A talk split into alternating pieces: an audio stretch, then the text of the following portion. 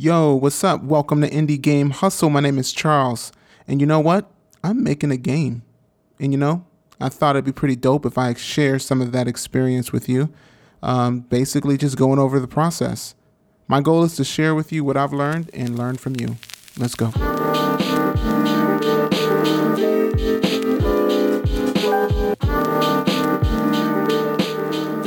Hey, what's up, everybody? Again, my name is Charles, and I want to thank you guys for joining me on Indie Game Hustle. As I mentioned before, you know, this is a podcast, and this game or this podcast is about game design discovery. Uh, you know, the goal of the podcast is really to have fun and find awesome ways to do interesting things related to game development, 3D modeling, and programming. You know, um, we're going to do a whole lot of learning and a whole lot of failing. You know, I always try to tell people that, you know, I'm not a 20 year veteran, you know, trying to tell you all the secrets of game development and as if I've been here for years or anything. I'm really just, I'm just kind of like you. I'm an aspiring game designer, learning, growing, and really just trying to provide some insight on the journey that I'm taking. There's one thing I found though making a game is stupid hard. It takes a long time depending on the scope of your project. You know, in the past, I made a game for the iPad. It's like this little alien that used to catch letters to spell out certain words that related to the state of California for a, children's book. And it took me like six months to do it. Um, it was simple, but you know i didn't know how to do programming so i had to use uh, some software that allowed me to basically get around that. It's called like visual programming with these little blocks which really just brings me to say i'm not a programmer obviously right? Um, and you may not be one either but i can tell you you know you can't let that stop you from achieving your goal. There's always things in life that you know, you're not going to know how to do, but you got to do the parts that you know how to do because you were gifted with certain talents and abilities that you have. You know what I'm saying? Somebody else may be good at this and you're good at the other thing. Focus on the thing that you're good at, and then you can look for tools or a teammate that may have the skills to help supplement you. You know what I'm saying?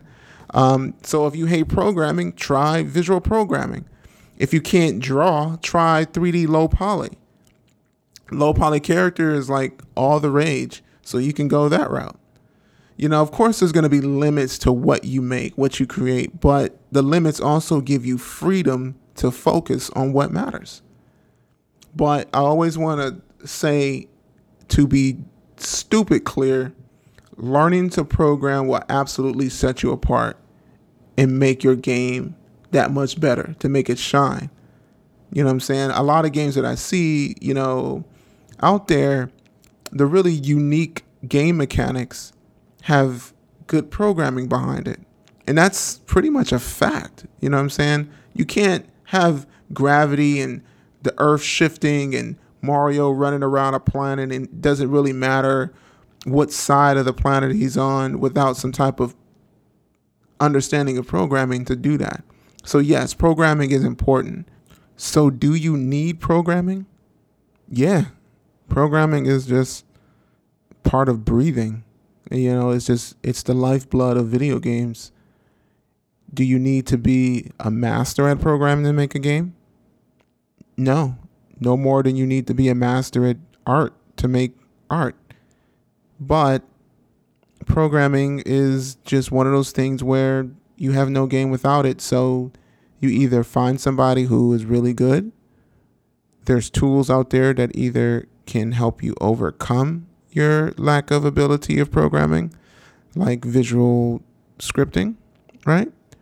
Um, there's assets on the Unity Asset Store that we'll talk about later that will assist you in overcoming a lot of those um, limits that you have.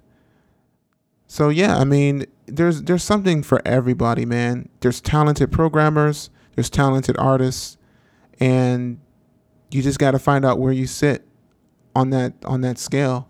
Maybe you're just good at music, but you can dabble with the other two. Whatever it is, man, just push forward. I mean, you can do it. But anyway, like I said before, all this is really about learning and discovery. So you might learn you're good at talent at at um, programming. You may be good at art, but you don't know until you try.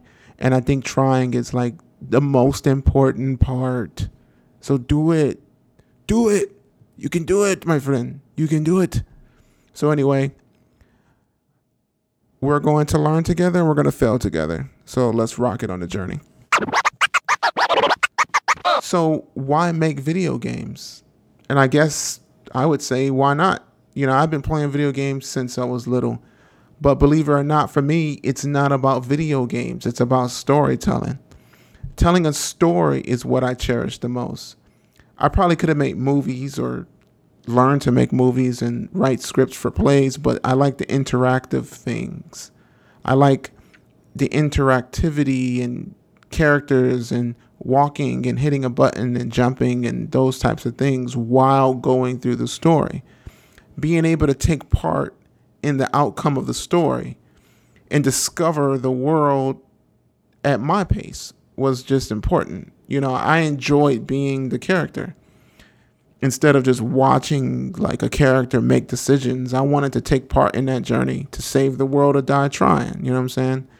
So how do how do I start making this game thing? Well, I'm I'm probably thinking, yeah, the first thing you probably want to do is download Unity for your PC, and then soon as it turns on, look for the create my game button. No, I'm just playing. There ain't no create my game button. Um, but you probably should get a notebook and a pencil and start writing out your ideas. Think about the types of games you want to play. Think about, you know, the type of genre you like. Is it Call of Duty? Then it's probably a first person shooter. You know, if it's like Witcher, then maybe you like RPGs. You know, I mean, I like Final Fantasy. I like turn based RPGs. And so that's the type of game that I'm rocking with. That's the type of game that I want to make because I like the storytelling and I like the turn based battle side of it. So, whatever it is that you like to do, write that down. Write down your vision clearly, make it simple, and make it plain. Well, I hope you guys had a pretty good time with me today. Um, you know, the goal of this podcast really is to invite you guys to take part in the process. You know, if you're an indie game developer and you've been looking for like minded devs that work a nine to five job, but you know, you work on your game during those late nights while taking care of the dinner for the family. You're not alone, man. You know, that's what I do. You know, this thing isn't glamorous. You still got to get up for work in the morning, but having a passion for creating a world full of characters is super fulfilling and worth the hard work. I think in the next episode, we'll discuss planning, being like organized. Plus, I'll provide probably some links to some awesome YouTube creators that I've come across that helped me um, using Unity, um, learning 3D modeling, and, and programming as well. You know, if you guys are listening via YouTube, go ahead and hit the subscribe button to stay up to date on the newest episodes that I put out. If you're listening from your favorite podcast app, be sure to head over to the YouTube page and just drop a hello. Um, but other than that, yeah, man, that's pretty much it. You guys, thanks for rocking out with me today. Um, I hope you guys again enjoyed it. I am, of course, working on a game. It's an RPG. It's totally too much for one person but I do plan to hope showing it off soon, so keep an eye out for that. Again, you guys are awesome. Keep creating, keep doing. Don't give up. Don't let nobody tell you to stop. Stay encouraged, keep the faith, and keep it moving. Indie Game Hustle. Peace.